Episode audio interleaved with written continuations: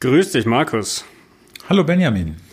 Du, es ist Zeit, dass wir über Vertrauen sprechen. Mhm. Ein Begriff oder ein Aspekt, der, glaube ich, in der aktuellen Zeit sehr, sehr wichtig ist, gerade wenn man anschaut, Vertrauen in die Politik, in sich selbst, in die Mitmenschen, dass sie jetzt gerade ihre Einschränkungen einhalten und so weiter und so weiter. Ich habe mal an einem Abendseminar teilgenommen, wo es um das Thema Vertrauen ging, und damit würde ich gerne einsteigen, weil da hat der Referent darüber gesprochen, was denn eigentlich die Aspekte sind, die Vertrauen irgendwie ausmachen. Und das fand ich sehr, sehr spannend. Und zwar hat er das eingeleitet, dass es hängt eigentlich davon ab, also Vertrauen hängt eigentlich davon ab, von drei Dingen. Ich sag die mal, und zwar einerseits Kompetenz, dann Integrität und Wohlwollen. Also sprich, angenommen, ich würde dir jetzt eine Aufgabe geben für irgendetwas, dann würde es davon abhängig sein, erstens, ob du mir gegenüber quasi wohlwollend bist. Also habe ich das Gefühl, dass du ein Interesse hast, oder zumindest, dass wir das gleiche Interesse am Ergebnis haben. Sprich, da soll jetzt was Bestimmtes rauskommen. Ich gebe dir zum Beispiel den Auftrag, dass du dich um ein Kind kümmerst, zum Beispiel. Hast du das gleiche Interesse, dass das dem Kind dann gut geht, zum Beispiel. Oder, zweiter Punkt, Integrität. Also du machst auch das, was du behauptest. Also sprich, wenn ich sage, ja, mein Kind darf kein Eis essen, und dann sagst du, nein, bei mir gibt's auch kein Eis. Bist du sozusagen integer dahingehend? Und der dritte Punkt, hast du denn überhaupt Ahnung von Kinderbetreuung quasi? So, also wie gut kannst du denn mit jungen Menschen umgehen? So. Und das fand ich ganz gut, weil mir das sehr gut geholfen hat, um für mich selber mal Vertrauen quasi als Begriff irgendwie einzuordnen. Passt das so in deine Vorstellung? Was würdest du sagen? Oder was resoniert mit dir? Naja, also da sind ja schon ein paar Elemente drin, die man gut übersetzen kann. Also einmal geht es irgendwie, ich könnte auch sagen, Vertrauensvorschuss. Es geht ja letztlich um eine Fantasie. Ist der andere ein Stückchen so ähnlich wie du oder teilt er die gleichen Werte? Ist er dir wohlgesonnen? Also das wäre das mit dem Wohlwollen. Oder es ist ein Feind. Also ich glaube ja, dass das Gehirn im Kern ein Gefahrenabwehrapparat ist. Jedenfalls unser limbisches System, unser Emotionssystem prüft ja in Schleifen immer ab, bin ich gerade drin oder draußen, zum Beispiel in einer Gruppe, bin ich gerade hier gewollt oder bin ich nicht gewollt, bin ich bedroht oder bin ich geliebt. Also es prüft immer auf einer emotionalen Ebene Sicherheitsaspekte auch ab und Verbundenheitsaspekte. Und das wäre sozusagen der Vertrauensvorschuss in dieser Gegenübertragungssituation. Also was traue ich dir zu und was spielt sich zwischen uns ab auf dieser Ebene? Wobei das jetzt dyadisch gedacht ist, 1:1. Das ist natürlich in Gruppen noch ein bisschen komplexer und da können wir uns ja auch gar nicht von trennen. Du kommst ja vielleicht auch gerade aus einem Kontext. Und das andere, was du sagtest, finde ich ganz spannend. Das hat nämlich was mit Handlung zu tun. Also tut der auch das, was ich, also beweist der durch das Handeln oder das Verhalten, dass er das Vertrauen, das ich ihm als Vorschuss gegeben habe, wert ist. Das ist nämlich, wird, glaube ich, häufig bei Politikern unterschätzt. Man würde ja erstmal sagen, okay, die Sprache, wenn du jetzt hier an Laschet und Merz und so, da gab es jetzt ja die Frage, wer ist denn jetzt hier, wärmer und authentischer oder so. Das ist so das eine. Es wäre ja das reine Gucken, okay, wie wirkt der auf mich? Ist der für mich, kann ich mir vorstellen, dass der das gut macht in meinem Sinne sozusagen oder im Sinne unseres Kollektivs? Und dann wäre ja die Frage, was passiert denn wirklich, wenn die gewählt sind, im Verhalten? Das kommt denn dabei raus? Und da sind ja viele Menschen sehr enttäuscht. Das dann ja immer im Kontext der Zwänge einer Rolle, einer Kanzlerschaft, eines Ministerpräsidenten oder was auch immer, die Menschen sich so verformen. Ich musste auch ein bisschen an Obama denken, weil Das war ja ein absoluter Hype, der erste schwarze Mann an der Spitze der USA. Mhm. Und das waren ja enorm, also es waren ja schon fast, das war ja ein Befreier, das war ja wie so ein Messias wurde der ja gehandelt. Und dann kam es ja irgendwie, dass der in Kenntnisnahme dieser ganzen Zwänge, ne, der wurde dann ja vom Geheimdienst gebrieft und so. Und dann verhielt der sich doch zwar ganz okay, ja, aber der hat durchaus auch Kriege geführt. Und der hat so, ne? Und ich glaube, dass diese Handlungsebene nicht zu unterschätzen ist, ob wir auch wirklich uns dann so verhalten oder ob wir nur erstmal gut reden können. Das ist mittlerweile nicht mehr alles. Und das finde ich in diesem zweiten Aspekt. Und dann natürlich die Kompetenz, die kommt da natürlich auch rein. Ne? Kann der dann überhaupt was versprechen, wovon er keine Ahnung hat? Denkt doch an diese ganzen Virologen jetzt, die müssen ja auch einiges aushalten. Was ist Kompetenz? Genau, inwieweit gehen wir denn dann, wenn man jetzt, egal ob man jetzt das Beispiel von einem Obama nimmt oder von irgendeinem deutschen Politiker oder meinetwegen auch von einer Führungskraft beispielsweise, da ist das Thema Vertrauen ja auch ganz wichtig, inwieweit findet dann da so eine Projektion von mir selbst auf die Person statt? Weil gerade in diesem 1:1 ist das, glaube ich, ich glaube ja, ich hätte das jetzt ganz anders gemacht, weil du hast eben vorher auch gesagt, naja, letztlich geht es bei Integrität, dann beim Handeln auch irgendwie darum zu schauen, was sagt er und was tut er dann und gehe ich da irgendwie auch von mir selber dann aus sozusagen, wenn ich die andere Person beobachte. Also ich hätte das ja nie gemacht und jetzt ist mein Vertrauen quasi missbraucht worden. Naja, ich glaube, dass das wahrscheinlich noch viel komplexer ist, unser System, dass das abcheckt. Mir fällt jetzt gerade spontan so der Helmut Schmidt ein. Ich habe gerade in der Praxis so von einer Patientin geschenkt gekriegt, so ein kleines Bild, da steht so ein Sinnspruch von dem drauf. Ich habe es, glaube ich, auch in meinem WhatsApp drin. In der Krise zeigt sich der wahre Charakter. So. Und ich erinnere mich da noch, ich habe es selber ja nicht miterlebt, wir sind 69 geboren und 62, diese große Flut und diese Krisentauglichkeit, diesen auch den Mut, den der gehabt hat, zum Beispiel gegen das Grundgesetz im Grunde genommen die Bundeswehr im Landesinneren notfallmäßig einzusetzen, hat der wirklich Mut bewiesen. Und dabei war das kein Sympath. Also ich habe auch mal so über Umwege so ein bisschen Leute kennengelernt, die den persönlich kannten. Also die sagen, nee, der war also schon ein echter Knochen so, ne? Und der war nicht nett. So. Also du kannst nicht immer sagen, dieses nett harmlose, kuschelige Bärchen-Ding ist das, was Vertrauen erzeugt, sondern es hat tatsächlich etwas auch mit Standhaftigkeit zu tun. Und der Lösungskompetenz und auch dem Mut, vielleicht mal gegen den Strom zu schwimmen. Das wäre jetzt so für mich politikertechnisch, ne? Und ich könnte mir vorstellen, dass das wiederum was ist, was wir jetzt gar nicht aus uns selber alleine nehmen, sondern aus diesen frühen Objekten, Vater, Mutter. Also wem traue ich zu, dass der mich rettet? Wem traue ich zu, dass der mich gut führt, im Sinne von versorgt? Ja, dass der sozusagen das tut, was für mich gut ist. Das ist ja nicht nur die Projektion und Übertragung, wobei Übertragung und Projektion unbewusste Phänomene sind, die miteinander sehr viel zu tun haben, sogar Teile voneinander.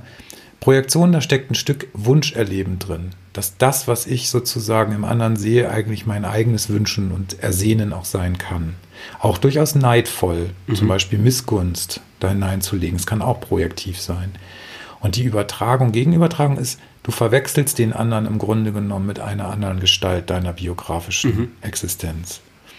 Und dieses System versucht eigentlich immer rauszukriegen, okay, wer gehört zu mir oder wer ist nicht gut für mich, vielleicht auch Feind. Bei wem bin ich sicher, bei wem bin ich willkommen. Jetzt ist aber ja im Hinblick auf Vertrauen ja, denke ich, eigentlich die entscheidende Frage, wie kann ich dann herausfinden, also und unser Gehirn versucht es ja letztlich, wie du es beschrieben hast, weil es findet andauernd so ein Abgleich irgendwo statt, genau. Gehöre ich dazu oder kann ich dir trauen? Wie kann ich denn das, was mir gegeben ist, also sowohl meine Ratio als auch die Emotionen dann nutzen, um das herauszufinden? Weil ich meine, letztlich bestimmt ja auch das dann nicht, wie sich die andere Person verhält und ich kann ja im Zweifel kann ich immer dann hinterher eines Besseren belehrt werden. Oh, das war jetzt ein Fehler, dieser Person zu trauen. Oder, ich hätte ihr eigentlich schon vertrauen können.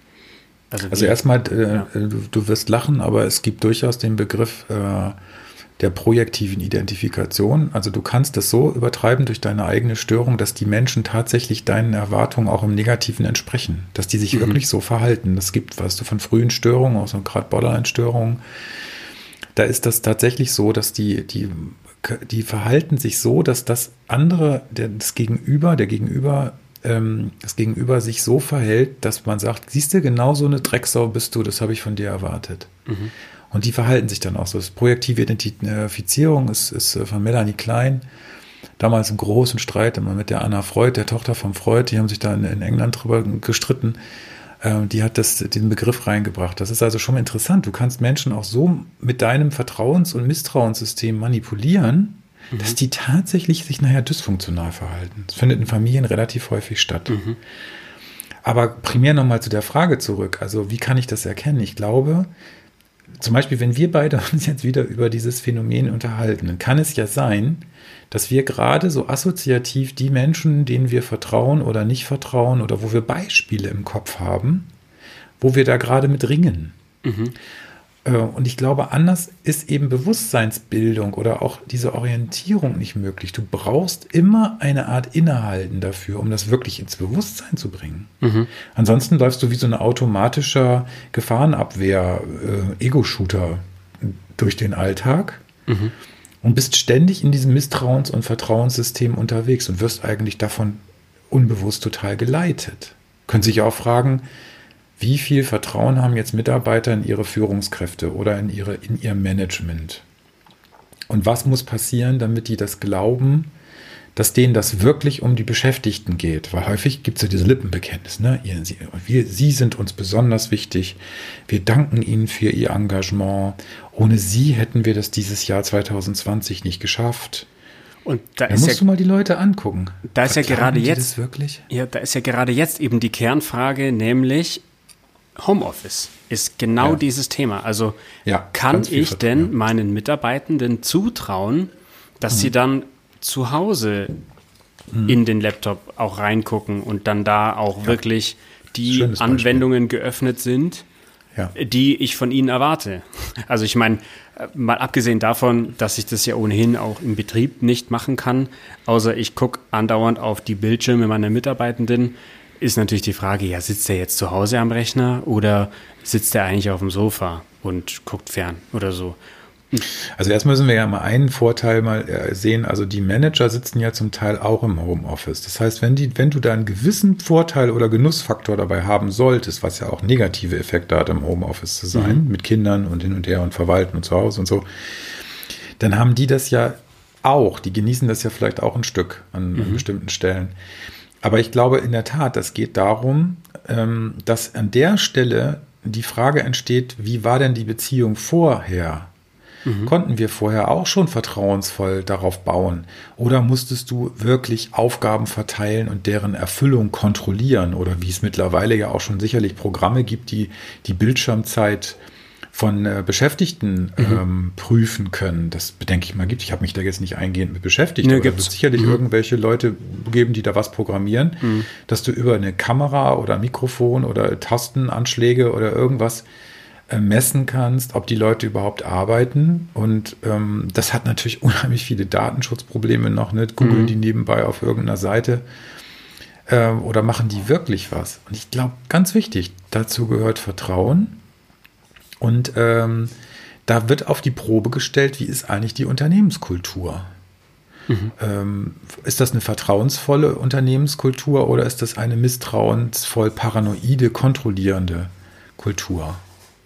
Und ich denke, da ist jetzt eben genau die Frage, was kann ich denn jetzt als Führungskraft, wenn ich jetzt angenommen, ich komme zu dir und sage, du Markus, ich habe 10 Mitarbeiter und ich weiß echt nicht, ob ich denen vertrauen kann, weil jetzt war letzte Woche irgendwas, da hatte ich das Gefühl, wir haben eine Deadline ausgemacht und irgendwie haben die verletzt und 2 Wochen vorher war nochmal irgendwas und ich habe gerade irgendwie das Gefühl, die arbeiten alle nix.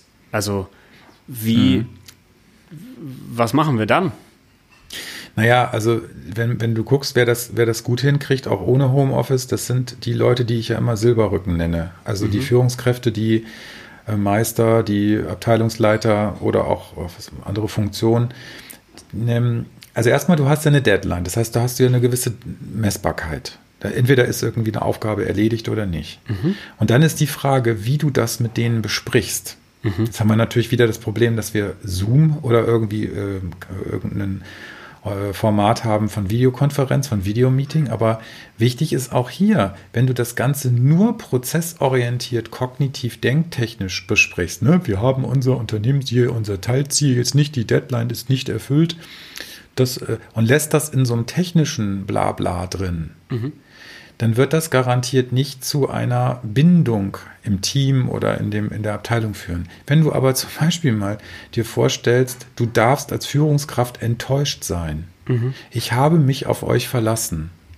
Mhm. Und ich bin traurig, wirklich echt ein Stückchen traurig und enttäuscht.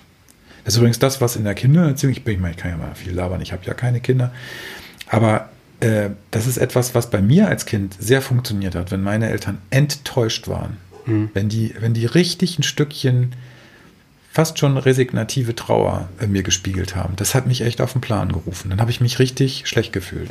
Ich will damit nicht sagen, dass man allen Mitarbeitern damit ein schlechtes Gewissen machen muss. Aber ich finde, auch da muss wieder mal deutlich werden, es gibt hier Aufgaben, die jeder zu erfüllen hat. Mhm. Und die Führungskraft sollte realistische Ziele formulieren können. Das muss sie auch vertreten, auch vor Management. Und dann ist aber auch eben durchaus mal emotional einzufordern, wenn solche Ziele nicht erreicht werden. Mhm. Wenn jetzt alle meinen, und kommt's heute nicht, kommt's morgen. Mhm. Wenn du jetzt zum Beispiel irgendwie einem Kunden versprichst, dann und dann ist ihre Internetseite fertig oder ihre Homepage da oder irgendwas oder ich habe das und das programmiert, dann geht's ja wirklich um Kundenpflege. Mhm. Und wenn das dann nicht eingehalten wird, dann kommt es ja zu Enttäuschung und Ärger. Und im schlimmsten Fall geht dir der Kunde verloren.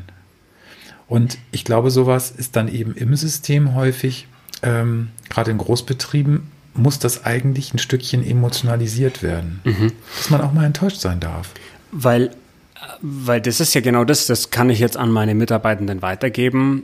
Jungs und Mädels, der Kunde haut ab, wenn wir die Deadline nochmal verletzen.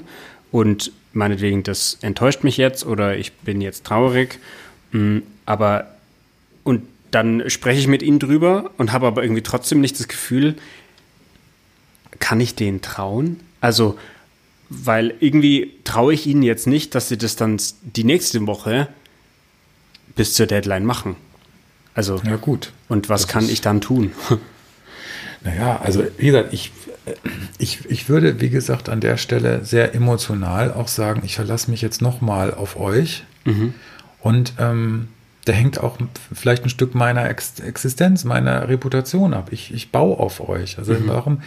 Wenn du überlegst, wenn du irgendwas in der Vergangenheit im Team hinkriegen wolltest, da guck mal in die Vergangenheit rein. Dann sind das immer solche Geschichten, wo Menschen um irgendwo schon so was Existenzielles, was Wichtiges, Gemeinsames, dass jeder ein Teil daran ist. Wird ja mal so Teambuilding und du bist wichtig und du bist ein Teil des großen Ganzen. Ja, aber wenn das nicht spürbar ist, dann ist das erstmal nur Wort. Also es muss schon deutlich werden, dass es um Erfolg geht und das macht ja alles nicht alles nur Spaß. Mhm. Das ist ja nicht alles immer nur beseelend, was wir da tun. Ja, insbesondere wenn ich dann den Glauben entwickle. Also, weil du hast gerade was Interessantes gesagt, wenn wir das jetzt nächste Woche nicht erreichen, dann ist sozusagen mein Kopf dran, zum Beispiel. Und jetzt entwickle ich den Glauben, die wollen vielleicht, dass mein Kopf rollt. Ja gut, das wäre natürlich eine Fantasie, ne? Und also dann fällt es mir natürlich noch schwerer, meinen Mitarbeitenden zu vertrauen. Aber dann hast du ja schon ein ziemlich dysfunktionales System. Dann hast du ja schon ziemlich... Also dann ist ja schon richtig, da brauchst du nicht mehr Konflikt zu machen. Das ist ja schon Zerstörungswille. Aber, also unbewusst kann mein Eindruck, wenn ich mit Menschen in Organisationen spreche, ist, dass das sehr schnell geht.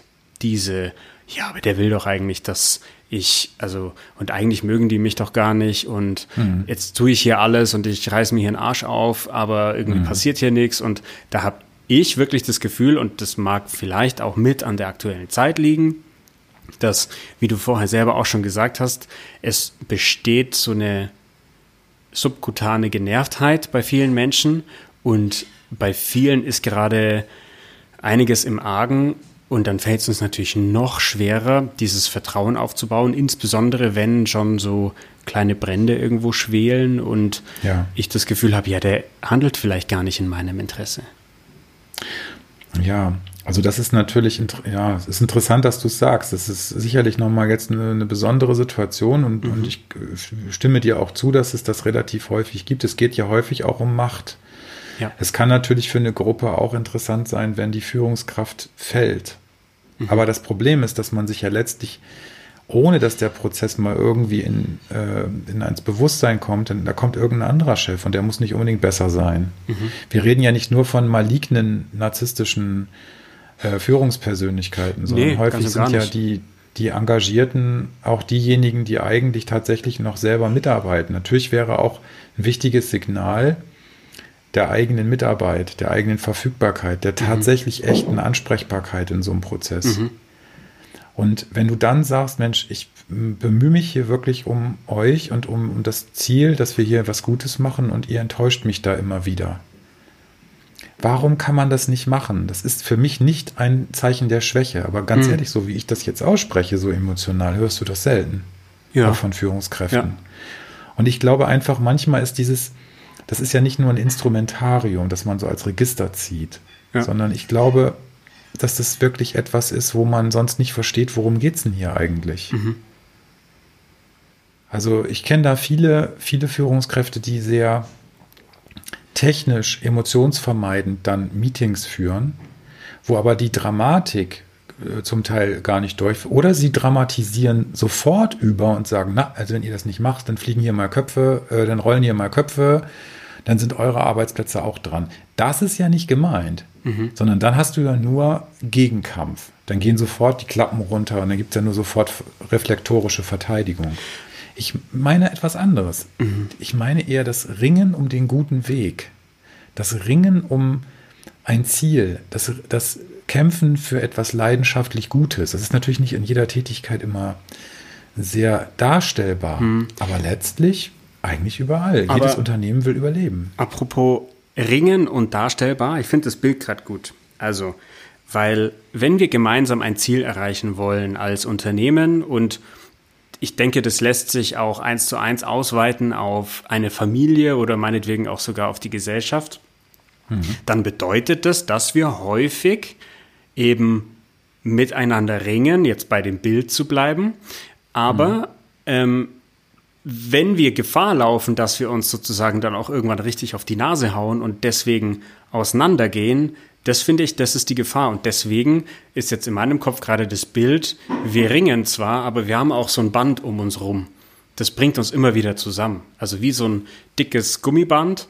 Wir ringen jetzt ein bisschen und wenn einer den anderen wegstoßen will und abhauen, dann bleiben wir trotzdem zusammen, weil wir halt verbunden sind und das eigentlich auch wollen. Genau. Und jetzt ist die Frage, also meiner Meinung nach ist quasi Vertrauen irgendwo dieser Kit, der uns zusammenhält, weil wir können miteinander ringen und wir können uns vielleicht auch auf den Boden drücken, aber es fängt nie einer an, uns oder dass wir uns gegenseitig auf die Nase hauen, weil wir eigentlich so nahe beieinander sind, dass wir sozusagen gar nicht zum Punch ansetzen können. So. Ich will dir mal ein anderes Beispiel nennen. Ich glaube, dass das ein schönes, also du kommst jetzt übrigens von diesem dyadischen, also Zweierbeziehung, Vertrauen, kommen wir jetzt in sowas, ich weiß nicht, ob du es gemerkt hast, jetzt kommen wir in sowas Gruppenorientiertes. Mhm. Ja, was ist Vertrauen in eine Gruppe oder in eine Teilgruppe oder in die Gesellschaft an sich? Das ist nochmal was ganz anderes. Mhm.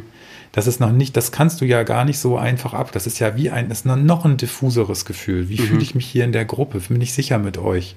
Ziehen wir in einem Strang? So, und deswegen ist es für Führungskräfte oft so schwierig, weil die sich in Gruppenkontexten bewegen. Die bewegen sich nicht in Einzelbeziehungen, sondern die führen Gruppen. Und das ist so. Das ist eben genau das. Und ich würde mal gar nicht ausschließen, dass du dir welche auf die Fresse haust, sondern dass es darum geht. Nur, was ist, wenn Also erstmal wird das befürchtet und meistens passiert es nicht. Mhm. Jetzt haben wir gerade in Amerika die Situation, dass es dann doch passiert, wenn dann einer auch noch immer schön Öl reingießt. Dann passiert sowas. Dann kommen da auch so ganz diffuse archaische Geschichten. Aber mich erinnerte das gerade an ein Beispiel einer Beratung aus einer Kinderpsychiatrie, wo ein Kind besprochen wurde, also wo in der Supervision ein Kind genannt wurde. Und dieses Kind hatte so düstere Bilder von Vernichtung, also blutigste Fantasien, alle umzubringen. Mhm. Und dann kam es irgendwann an einen Punkt, dass das Kind gefragt wurde, was ist denn, wenn du alle umgebracht hast? Wenn dann alle weg sind? Wenn du wenn du jeden Chef, der dir vorgesetzt wird, enthauptest, und wenn du das Team sich beweist, du bringst immer alle, dann entsteht eine Form von Einsamkeit und Trauer, die letztlich dann erst eine Neuentwicklung möglich macht. Das Kind ist total in sich zusammengebrochen und hat dann gesagt, ja, sind ja alle weg. Ich mache euch alle tot, aber dann sind alle weg. Wie fühlst du dich dann? Und das ist nämlich genau das, was keiner will. Denn wir können natürlich immer in Kampfes- und Vernichtungsfantasien miteinander Machtspielchen treiben, die eigene Ohnmacht eigentlich nur bewältigen sollen. Mhm. Aber wenn wir das durchgezogen haben, ja, dann haben wir eben den Atomkrieg. Ne? Ja. Und das ist manchmal auch so. Ich frage manchmal auch in Teams, ja, okay, jetzt haben sie dann, ne, und da und das und da geht nicht und hier und müssen wir doch und das mache ich nicht mehr mit und da werde ich dem schon zeigen und so. Ja, und dann, was haben sie dann, wenn sie das dem gezeigt haben? Was ist denn dann, wenn ihr Chef keine Chance mehr hat? Oder andersrum, was ist dann, wenn sie als Chef denen jetzt bewiesen haben, wie dumm ihr Team ist? Was haben sie denn dann? Mhm. Können sie die alle austauschen? Kriegen sie dann sofort neue? Was erzählen sie ihrem Chef? Du musst es mal weiterspielen, und zwar emotional. Und dann kommt eben dieses eigentlich hilflose Element raus.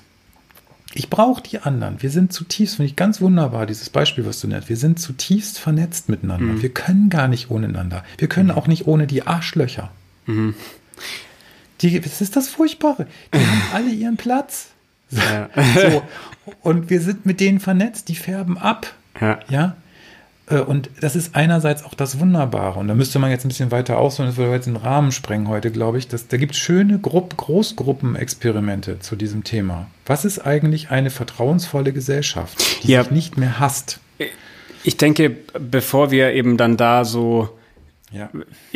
großgruppentechnisch, glaube ich, kann man das noch weiter ausdehnen. Was mich jetzt aktuell noch sehr interessiert ist, weil... Es wirkt für mich relativ einfach, so dysfunktionale Strömungen zu erzeugen, weil das geht relativ schnell und einfach.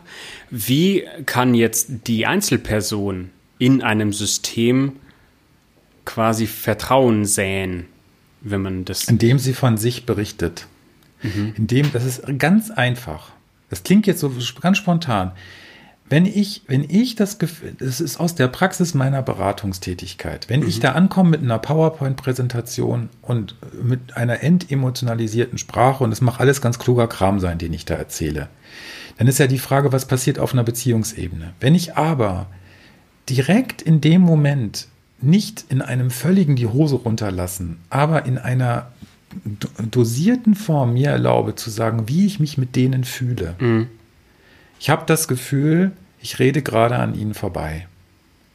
Gerade wo Sie das gesagt haben, Herr sowieso, habe ich den Eindruck bei mir, ich komme da nicht gegen an oder irgend sowas. Also dieses selber sich emotional einbringen oder Sie berühren mich gerade, indem Sie das gesagt haben. Oder ich habe gerade die Fantasie, als Sie gesprochen haben, ging mir das und das durch den Kopf. Mhm. Also indem ich dieses ganz einfache, intuitive Element nutze und auch wirklich in einer dosierten, echten Form einbringe, dann sehen die, aha, das ist ein realer Mensch, der traut sich jetzt von sich zu erzählen. Mhm. Der steht da und bricht nicht zusammen, weil er jetzt gerade ein Gefühl geteilt hat. Ich denke da unmittelbar an, genau, ich würde das ein bisschen versuchen zu ergänzen, weil ich denke da unmittelbar an eine Angst, seitens jemand, sei es jetzt eine Führungskraft oder meinetwegen jemand, der ein Training oder ein Seminar leitet, nämlich die Angst, dann irgendwie unprofessionell zu wirken. Und dann sind wir nämlich beim Thema Kompetenz.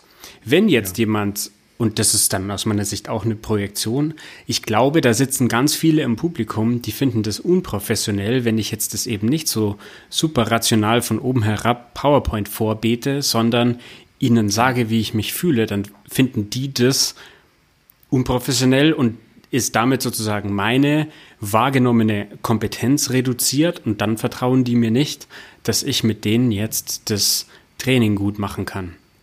Und ich kann... Ist die Frage, was du für eine Kompetenz meinst. Also es kann ja sein, dass es jetzt irgendwie eine strukturelle oder intellektuelle Kompetenzfrage ist, aber die emotionale Kompetenz beweist man doch gerade dann in dem Moment. Absolut. Also wenn ich jetzt, wenn ich sage so, das wirft mich jetzt nicht um, dass sie mich nicht mögen. Mhm. Ich finde das schade, dass wir uns hier nicht verständigen können. Ich würde so gern verstehen, wie sie das meinen. Mhm. Ernsthaft, echt. Ich muss sie deswegen aber nicht mögen. Du wirst es nie hinkriegen, dass sich alle mögen und dass überall Harmonie ist. Genau. Und wenn du das demarkierst, quasi selber sagst, hier, sie müssen mich nicht mögen, aber ich bin hier wirklich da, weil mir dieser Moment mit ihnen wichtig ist, weil alles, was ich tue, soll mir einen Sinn machen. Mhm. Da können sie sich drauf verlassen. Dann, ich habe da ein ganz konkretes Beispiel zum Schluss. Ich habe mal eine Gruppe gehabt, da war ich, glaube ich, mit 30 Meistern oder so und die waren überhaupt nicht auf mich eingerichtet und ich nicht auf diese Menge. Ich hatte mit 5 gerechnet, es kamen 30. Die hatten keinen Bock, ich war überfordert. Ich hatte nur fünf Blätter Papier. Mhm. Einer hatte sich völlig verplant mit dieser ganzen Veranstaltung. Ich stand da und war völlig konsterniert.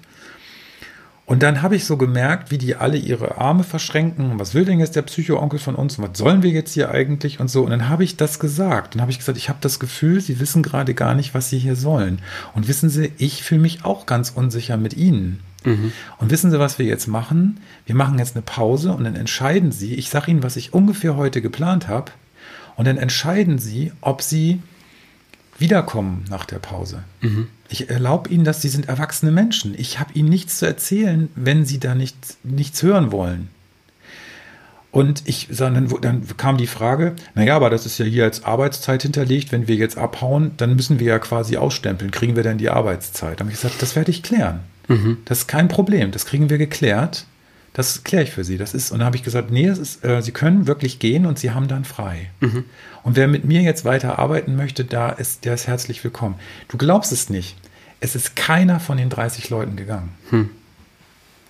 So, und dann war erst möglich, dass wir über die Emotionen gesprochen haben. Vorher war alles Widerstand. Das fällt mir nur so gerade ein, ist schon eine Weile her. Da habe ich natürlich mir das Wasser in den Arsch runtergelaufen. Ja, am Ende sitzen wirklich nur noch 3 da. Ja, und dann wäre es so. Dann wäre es so. Es ist doch wirklich genau das. Und sonst jagst du doch da immer nur hinterher. Und ich glaube, das ist eben genau die Frage ich weiß nicht, ob ich dadurch kompetenter bin, was Emotionen angeht, als andere, aber ich mache da mit mir ein resilienteres Gefühl. Was soll ich mich mit denen da 5 Stunden abquälen, wenn da 30 Leute einfach nur die ganze Zeit mauern? Mhm. Und natürlich ist das ein Problem, dass die dann da irgendwie falsch eingeplant wurden. Das war aber auch ein Informationsproblem. Die hatten auch Angst. Die wussten gar nicht, was in der Veranstaltung passieren soll. So, und wenn ich damit nicht arbeiten kann und das situativ aufnehmen kann, dann bin ich auch als Berater da falsch. Ja. So, und das ist eben genau dieses Element. Aber du musst jetzt los, ne? Ja, aber ich würde das so machen. Wir bieten heute wieder an, quasi...